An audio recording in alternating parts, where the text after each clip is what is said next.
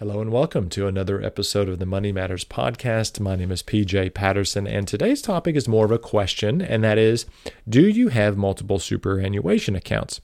Now, for those of you listening to this podcast from Australia, we have this thing called superannuation. If you have a job, then it's a PAYG job, then very likely, it's very likely that you are receiving a superannuation contribution from your employer.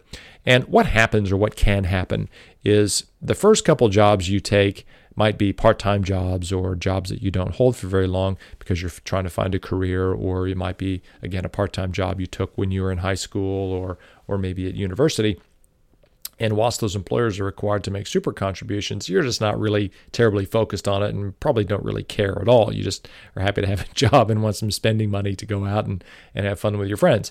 And so down the track, maybe five, ten years later, once you're settled into a professional career or career, uh, you have these bits and pieces of money floating around in superannuation accounts that are really um, should be consolidated into one account because uh, it's very likely that you're paying for several sets of fees and several sets of insurance premiums for the insurances that are held within super.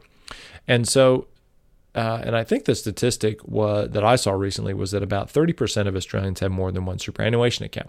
So, again, it's very important, I think, to get all of your super money consolidated into one place so that, first and foremost, you can monitor it. You can see what the investment performance is. You can uh, select the investment strategy that's applied to that, and you can really just uh, keep track of where the bulk of your money is. You certainly don't want to have two or three accounts floating around. There's, there's really no point in, uh, in doing that.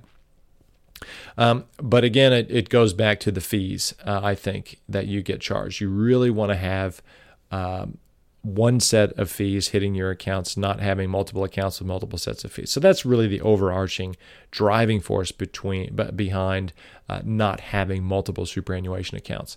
Uh, so I hope that spurs you to have a look at consolidating your super.